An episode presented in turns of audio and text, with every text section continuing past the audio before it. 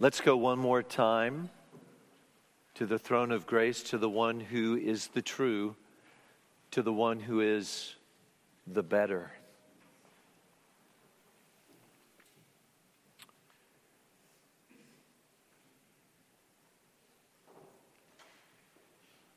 Our Father, we thank you for the one who is the true and better Adam, to the one who is the true and better Isaac, to the one who is the true and better Moses, to the one who is the true and better David. And we confess that no man can receive anything unless it's given from your hand. And we pray this morning that we might not come this morning with offerings of our own strength, our own nobility, our own intellect, our own wisdom, our own sense of giftedness. And we pray by your Spirit that you might show us Christ. And that rather than these five solas being simply instruments of reformation, that you might transform us by their truths, that we might know your Son and the eternal life that comes only through him. This, this is our sola. This is the one thing alone we wish, that we might know you, the only true God, and Jesus Christ, whom you have sent. This we pray in the name of our Lord Jesus. Amen. Amen. You know, there's a difference between reformation and transformation. There's lots of ways to illustrate this, but I want you for a moment to think of maybe arriving at a dinner party and everyone is dressed up, as we say, to the nines. They look great. And then all of a sudden you realize there's a boar hog, that's a male hog, that has come in and he is dressed in a tuxedo. And he's walking in line with, he's. I think he's the plus one of an invitation, like to this person plus one. So the boar hog dressed to the nines in the tuxedo is the plus one, the guest. And he's coming in and everyone is dressed beautifully. There's music in the background. The lighting is very sublime. There's people bringing food and drink all around. But there is, and everyone's noticing with these glances, in fact, a tuxedoed pig. And you discover that this pig had been taken to a four-hour etiquette class the weekend before this gala and was given proper instructions on etiquette, you know. But at the end of the day, no matter the degree of reformation or preparation for this pig to attend the gala, everybody knows. It's a pig. Pigs snort. Pigs oink. Pigs smell. And all of that, even the enjoyment and the brightness of the moment, did not transform that pig to a giraffe or make it a spider or a lion or a tuna. The pig came into the gala as a pig, and all the reformation in the world would not transform that pig to something it It was not. All the Reformation would not do that. And today, many will acknowledge this day as Reformation Sunday. But we want more out of it simply than it being a particular day in history. You know, tomorrow we'll acknowledge as Reformation Day. In fact, a year ago, we celebrate this. A year ago, the church that we helped plant in Conway, Rivertown Grace Fellowship, when we constituted that, and I preached there a year ago today, Reformation Sunday, they celebrate that, and we give thanks to God as a church for them. In fact, they volunteered to be of help to us next year when we host the G A. But it was five hundred five years ago tomorrow, on October thirty-first, fifteen seventeen, that a German monk named Martin Luther, and some of you kids learned that his wife was named Catherine, really Katie, he nailed, just like some of you did yesterday, some of you children nailed the, fine, the famous ninety-five theses or propositions to the church door at Wittenberg. It was a moment barely noticed at the time. But the implications for the church were staggering, really, you would say, life-altering. And they changed the course of the church by the recovery of the transforming power of the gospel. These were not just like any five truths that you would bookmark, like things that are true, that are objectively or even empirically true.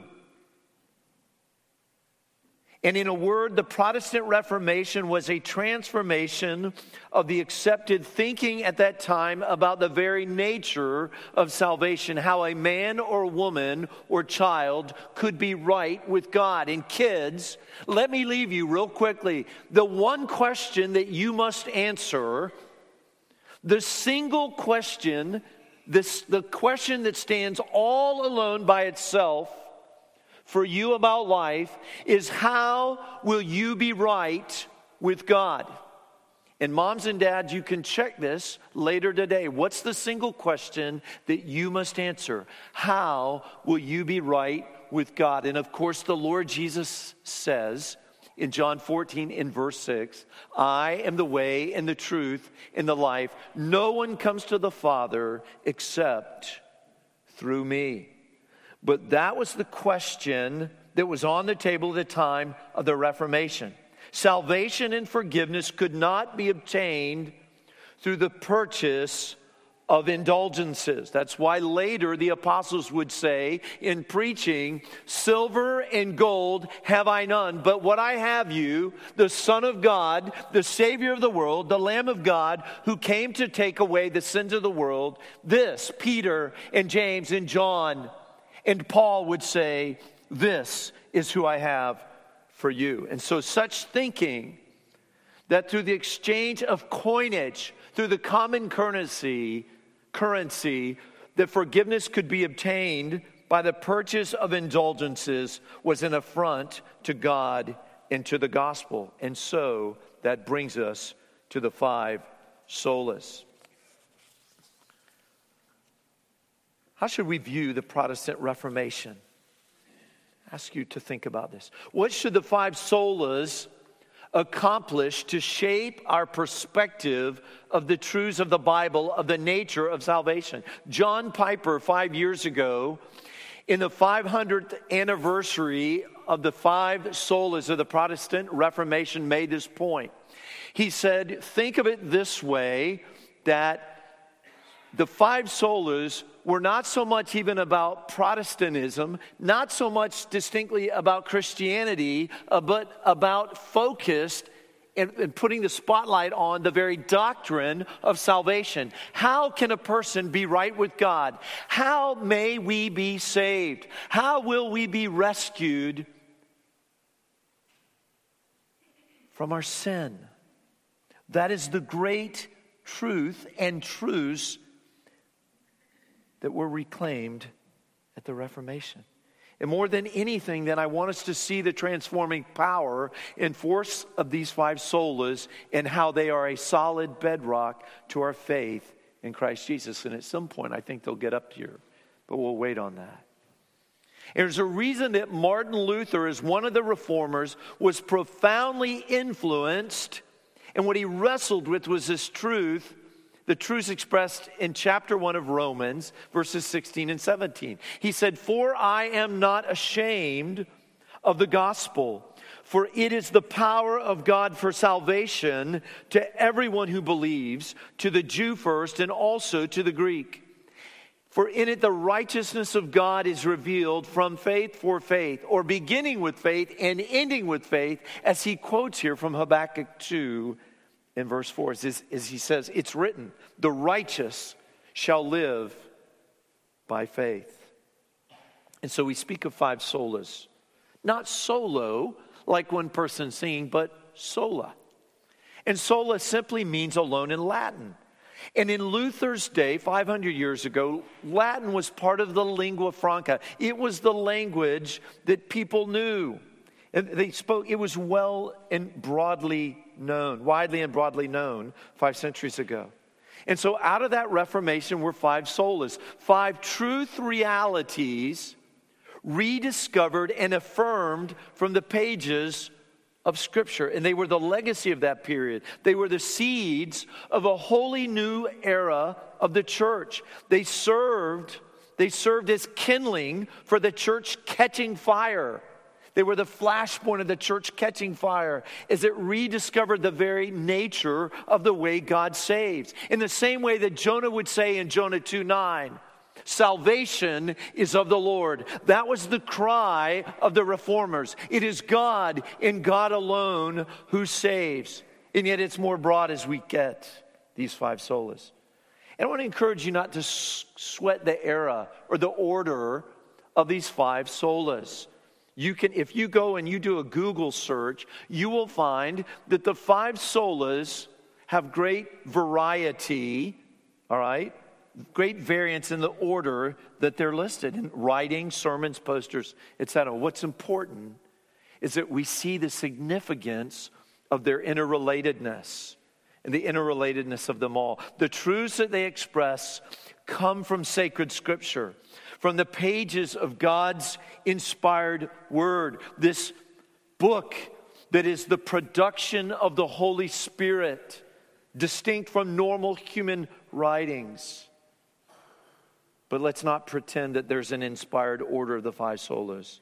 That'd be a stretch for us to assert that. But look here just for a moment. This, this is what we'll use this morning. The only change, I, I honestly love sola scriptura at the front. I could also could switch Christus and Fide. But for the moment, this will be our order for our outline in our remaining time together. So I want to begin with sola gratia. Let's begin here. What does that mean? It means simply by grace alone. It's really the message of the Bible from Genesis to Revelation. God's grace is the source of all life and all good. And that's what we mean by grace alone. But I want you to notice how prominent it is in Paul's writings, in the passages that Aaron read for us earlier. Some of you know grace by that acronym. What do you know it by? God's riches at Christ's expense. It's free. You cannot pay for it. It's undeserved. You cannot earn it. You cannot turn a timesheet into God and say, "You owe me grace." Or, "Look, I worked forty-two hours and I want those forty at straight time and those two other hours at time and a half," or "it was on a weekend and you need to pay me double time." We don't demand grace from God. We receive it. We give gratitude for it. It's secure. You cannot lose it. The Lord Jesus says that no one and nothing will snatch his sheep from his hand. And this grace of God is at the very heart of God in his plan and purpose to save a multitude from every tribe and language and people and nation. Why? Because as we read in Habakkuk two, verse fourteen, it says, "For the earth will be filled with the knowledge of the glory of the Lord as the waters cover the sea." That's grace. Why grace? Why grace? Why sola gratia? So that God in his glory will be known as fully and as broadly in the earth in the same way that the waters cover the sea. Some of us live with a functional meritocracy. Our identity is in what we've done. And at its core, the gospel is not so much about what we do, but what God has done for us in Christ. There's a second sola, that's solus Christus. Some of you might say solus Christus. It's by Christ alone. We even sing this song, by Christ alone. And by the way, I'd like you to turn, if you're not there, turn to Romans one. Keep that open for a moment.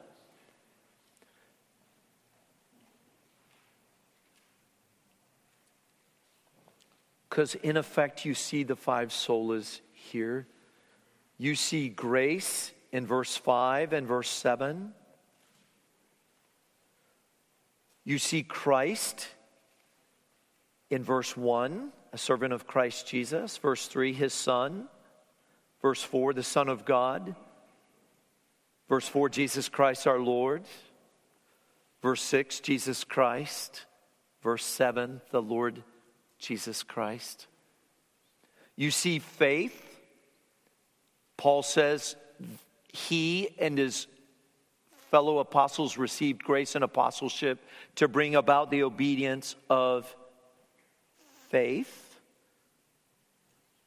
You see the glory of God there at the end, or in the end of verse five, where it speaks of for the sake of his name. That's a synonym for the glory of God among all the nations. And then you see sola scriptura. Paul says that it is this gospel that was promised beforehand through his prophets in the Holy Scriptures in verse one. Seven verses making up the introduction to Paul's letter. Five undeniable sola. Sola gratia, sola Christus, sola fide, sola Deo Gloria, sola Scriptura. But let's return to solus Christus. If salvation is by grace alone, then it is on the basis of Christ alone, on the basis of his perfect life lived, his atoning death died, and his all-sufficient, once for all time sacrifice on behalf of his people, his sheep. You give nothing in the gospel and receive everything, every benefit through Christ. He gives everything. And there's no other. There's no other than Christ. It is Christ alone. And if God's grace alone is the source of all life and all good, then the grace is founded, it's embedded in this person and work of Christ. There's no other redeemer. There's no other figure, no other character. He is alone. He is the lone redeemer necessary. He's the lone redeemer given, the lone offering accepted, that we might be made acceptable to God. And some of you know, we've talked about, we've got an Excel spreadsheet with all our passwords. Some of you probably have that, with the many passwords to different things in your life. You know how frustrating it is to get the wrong password, and you can't remember it, or you changed it, or you're getting an email saying it's changed, and you're trying to figure that out. And the one single password you need that alone will work, you do not have. If you have Christ, you have the single person, the only Savior, through whom you may receive spiritual and eternal life. Through him is your redemption. Through him is your justification. Through him is your sanctification. Through him is your transformation.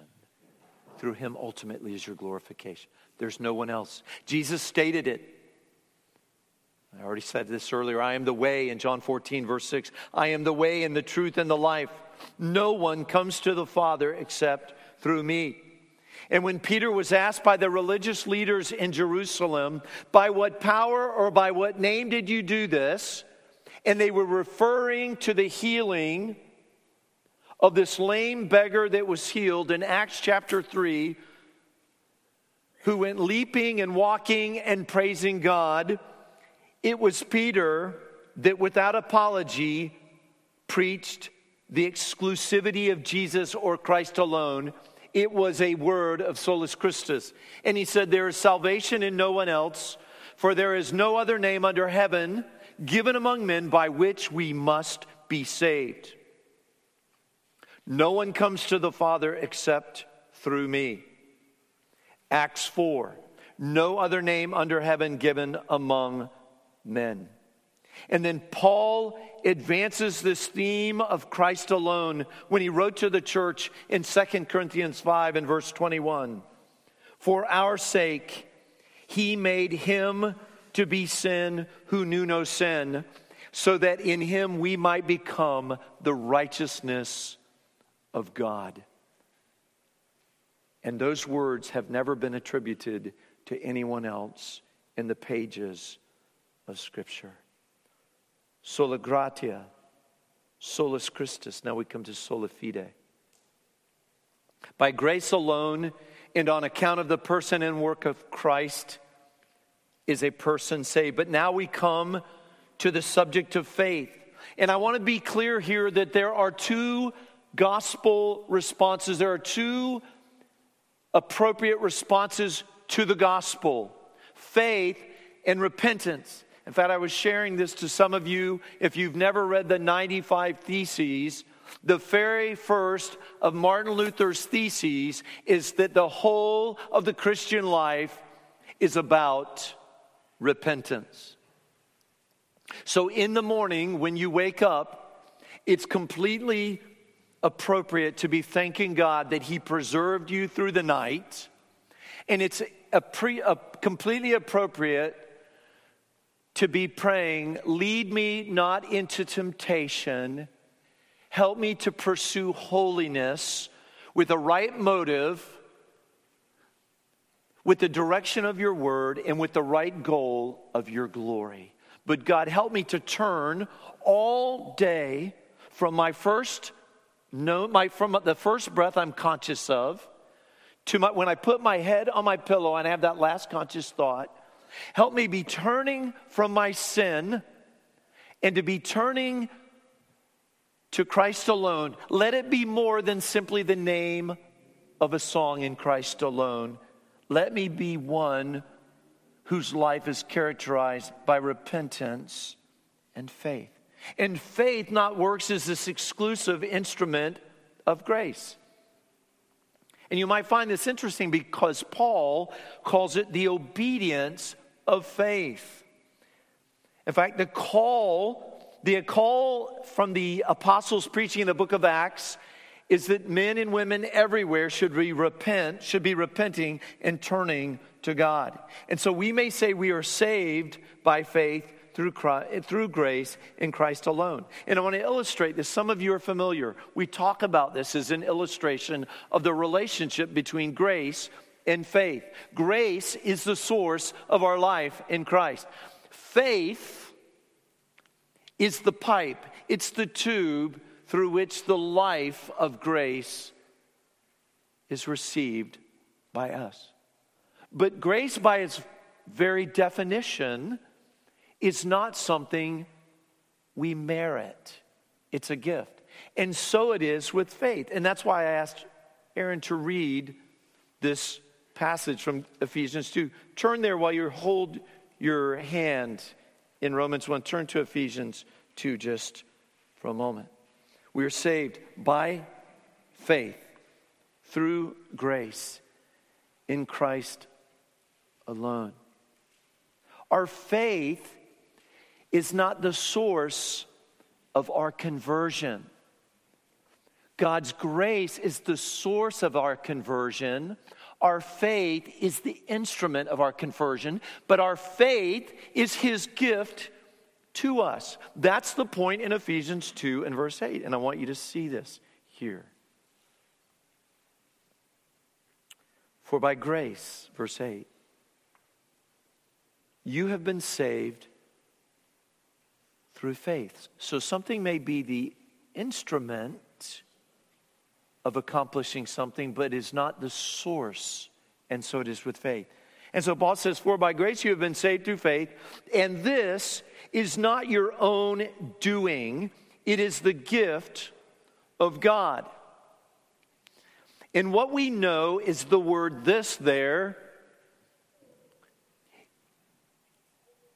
is a pronoun whose gender is neuter, and that refers to the word gift, which is a neuter noun. So we may say it this way. We may say, for by grace you have been saved through faith, and this gift is not your own doing or accomplishment. It finds its source in God. And we may attach gift to all of verse eight. The grace, the salvation, and the faith. We bring nothing, we get everything. Faith is the only instrument. Grace is the only source. And Christ is the only object of our faith. There'll be no one in heaven that says, God, here are my credentials for why you must receive me into heaven. I believed. We don't present our own faith as a virtue and the grounds upon which God would accept us. Does that make sense? It's the object, which is King Jesus, the Lord Jesus Christ himself. He alone saves. So when you read or hear sola fide, or by faith alone, may your heart be stirred. May you rejoice and tremble. For Paul affirms that the way you tried to save yourself is no way at all. Romans three twenty, for by works of the law, no human being will be justified in his sight, since through the law comes knowledge of sin. Works cannot save. Works will not save us. We don't have enough of them. And even if we piled them all up, some of them are rotten, because the only way a work could be perfectly accepted before God is that it springs out of a heart of pure love for God, that it's entirely circumscribed, its shape, every border, every boundary by the Word of God, and that it has as its ultimate end God's glory, that though our name be forgotten, as long as God's glory is the brightest constellation in the universe, then that's good. But we're entirely unable to present any work like that. They're just not perfect enough. The motive for our obedience, our works, is tinged with impurity. The character of our obedience, that is our works, is not fully in line with the Word of God. And the goal of our obedience is not perfectly centered upon the glory of God. If you miss a target by one degree, it doesn't matter. If you've missed it by eighty or one, you've missed it. And so comes faith. Our works will not cut it. God's way is faith upon all his promises that are yea and amen in Christ Jesus. Sola fide. So we read in Romans three twenty-one. In fact, if you're there and you're holding that, go back for a moment to, to Romans three. This isn't really fair. I'm asking you to hold Romans one, Ephesians two, back to Romans three. You may laugh at me. That's okay. Just don't miss sola fide. That righteousness, Paul says, is apart from the law. Verse twenty-one, it's through faith in Jesus Christ for all who believe. Belief and faith, synonyms. We're justified, justified there is by his grace as a gift. That accords with Ephesians two. Now watch, go to verse twenty-six. It was to show his righteousness at the present time so that he might be just and the justifier of the one who has faith in Jesus. And yet Paul says in chapter one of Romans that he was given grace and apostleship to bring about the obedience of faith for the sake of his name among the nations. Yes, faith may be expressed as an act of obedience, but it is the very gift of God. I want to read a quote from Charles Spurgeon on this verse from Romans three twenty-six. He says it so much better, I think, than we can. He says, if God is just, I, a sinner, alone and without a substitute, must be punished. But God stands in my place and is punished for me. And now if God is just, I, a sinner standing in Christ, can never be punished. God must change his nature before one soul for whom Jesus was a substitute can ever by any possibility suffer the lash of the law. Therefore, Jesus, having taken the place of the believer, having supplied himself as the full equivalent to divine wrath for all that his people ought to have suffered as the result of sin, the believer can shout with glorious triumph, who will bring any charge against those whom God has chosen? It is God who justifies. Who is he that condemns? Christ Jesus, who died, more than that, who was raised to life.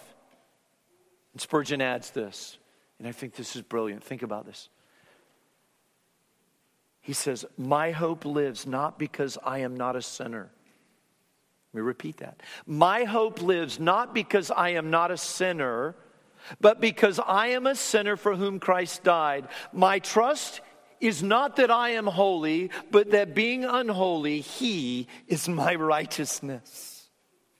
My faith rests not upon what I am, or shall be, or feel, or know, but in what Christ is, in what he has done, and in what he is now doing for me. On the line of justice, Spurgeon says, the fair maid of hope rides like a queen. Let's move to the fourth of these five solas, Sola Deo Gloria. We've seen the first three, Sola Gratia, Solus Christus, and Sola Fide. And now I ask this question, what is more compelling than the glory of God? What is more compelling than the glory of God?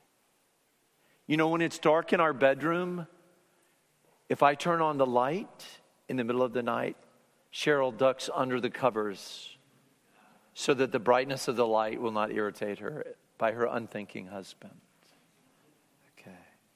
But what's more compelling than the glory of God? Surely more than a forty-watt fixture in a bedroom. And that's, of course, the meaning of Sola Deo Gloria, the glory of God alone. And we might abridge this to express to the glory of God alone, or for the glory of God alone. And that's the whole point of that word, for the sake of, in Romans one and verse five, where Paul says, look, I and my fellow apostles have received,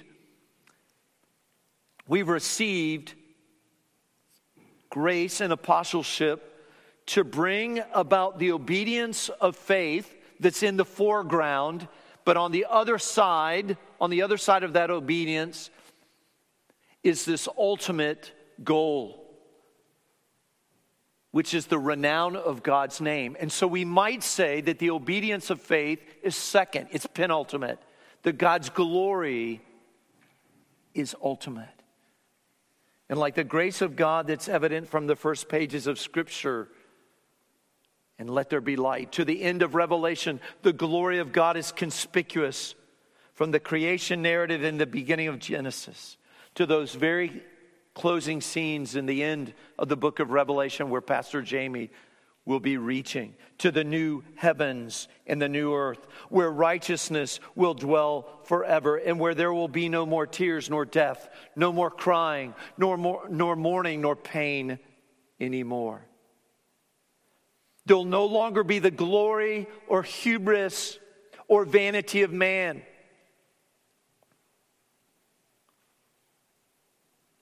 but the unrivaled glory of God alone.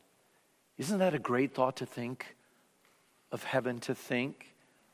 All that energy you've expended trying to put to death the sin of pride, that subtle sin of pride in so many forms, that day will be no more. And there'll be but the light and the glory of God alone. And I don't want you to gloss over those words there in Romans one five, where you read, for the sake of his name among all the nations. That's why I read Psalm sixty-seven is our call to worship. Those words there, for the sake of his name among all the nations, they're fully freighted with great weight. It's just another way of expressing the glory of God when we speak of the renown of his matchless name. It's the impulse behind the opening words of Psalms, like Psalm ninety-two and verse one. It is good to give thanks to the Lord, to sing praises to your name, O Most High. In Psalm ninety-six, one and two, oh, sing to the Lord a new song. Sing to the Lord, bless his name. Sing to the Lord again, bless his name. Tell of his salvation from day to day. And how can we not miss Paul's exultant benediction at the end of Romans eleven. Turn there, if you will, for a moment. And I love the way Aaron read this.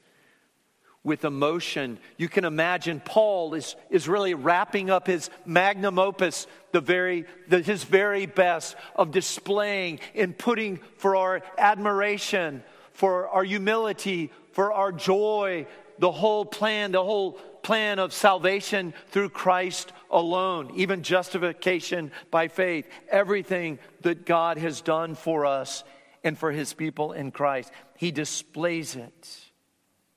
And he concludes the doctrinal section of perhaps his greatest letter with a singular glory of God alone focus as he stands back and he surveys the doctrine of salvation by grace through faith in Christ alone. And I want you to ask, think about this. What is his final punctuating, arms lifted up exultation in eleven thirty-six? For from him and through him and to him are all things. To him be glory forever. Amen. God, the living God, is the source and agent and goal of all things, designed for this singular end. Just one. His glory. His renown. His reputation. And so when you read the word amen at the end of Romans eleven thirty-six, remember this is more than an inspired the end. This word is a derivative from the Hebrew word for faith. Let it be so. This is the faithful word. Sole Deo Gloria. We're nearing the end. Just a few more miles to go, I promise. Sola Scriptura. By grace alone. By faith alone. By faith alone. By Christ alone. To the glory of God alone. And I know I just reversed the order. Sola Gratia. Solus Christus, Sola Fide, Sola Deo Gloria. And there remains only one more sola as we, remember, as we remember this morning those transforming truths of the Reformation some five centuries ago. And it's a reminder, and I want to remind kids, it's so important. You may be able to spit back these five solas to mom and dad, and we want you to know them for their truth. But more importantly, we want you to know the one who says he is the truth. You see, brothers and sisters, how possible it is for us to be completely orthodox in our theology and check all the boxes and be precise in being able to express what we believe and it be biblically faithful. but to have lost our awe, our sense of this wonder that I, that you, with our sins, and we only know the tip of the iceberg. We don't really understand fully the darkness, the rottenness, the ugliness of all our sins. Some of it's insidious. It's like an invisible gas that you cannot see. That's why David prayed in Psalm nineteen, Lord, acquit me of hidden faults. And so we must say, oh God, don't let me simply be orthodox. Let me be a man or a woman or a child who can say with heart, with a full heart, for from him and through him and to him are all things. To him be glory forever. Amen. But there's just this final treasure, this final sola, sola scriptura. I want to read to you the two verses, the first two verses of Romans one. Paul, a servant of Christ Jesus, called to be an apostle, set apart for the gospel of God, which he promised beforehand through the prophets in the Holy Scriptures. And so we may speak of Scripture alone or the Word of God alone. There's no need to quibble. God has spoken. God has spoken authoritatively. And as the writer of the book of Hebrews has so clearly written, he begins his book with these words, in these last days, he has spoken to us by his Son, whom he appointed the heir of all things, through whom also he created the world. But it was that Son in the hour of his temptation in the wilderness who said, man does not live by bread alone, but by every word that proceeds from the mouth of God. And it was that Son on the road to Emmaus in Luke twenty-four that took those, those disciples who didn't have any idea who he was, and he took them to the Scriptures. And he basically revealed, he exegeted those Scriptures to say, this is he of whom those spoke. The traditions of men, The, un, the, the uninspired writings of men, though they be numerous, though they express profound brilliance,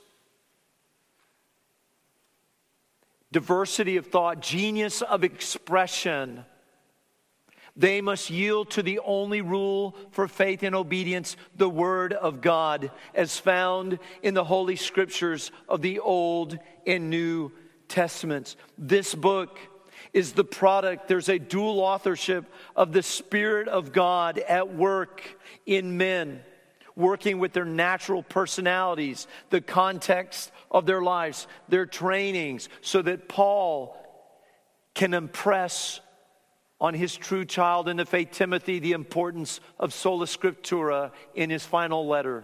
All Scripture is breathed out by God and is profitable for teaching, for reproof, for correction, and for training in righteousness, that the man of God may be complete, equipped for every good work. And it was in an earlier letter that Paul could encourage Timothy to devote yourself to the public reading of Scripture, to exhortation, and to teaching. Why? Why would Paul press this on Timothy? Because it is the Word of God, the inspired, infallible, authoritative Scriptures that are our only guide and rule for faith and obedience. I want to close.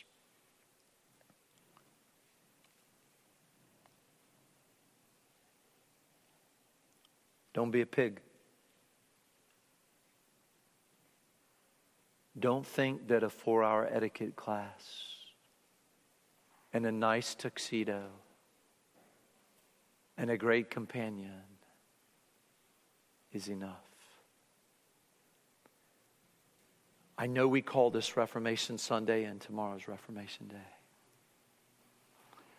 Ironically, yes, Reformation is a period on our history we celebrate.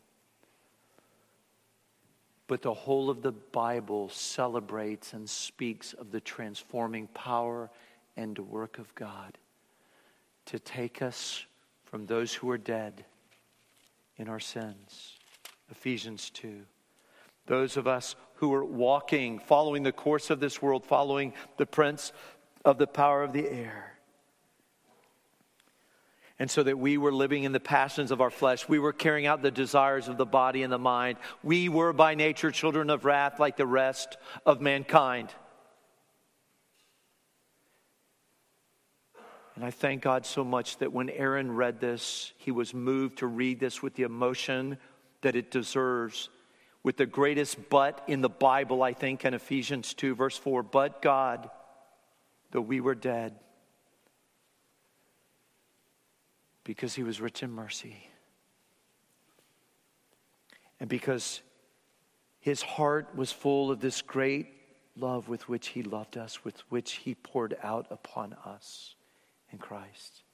And so though we were dead in our trespasses and sins, though we shook our fist at him in rebellion,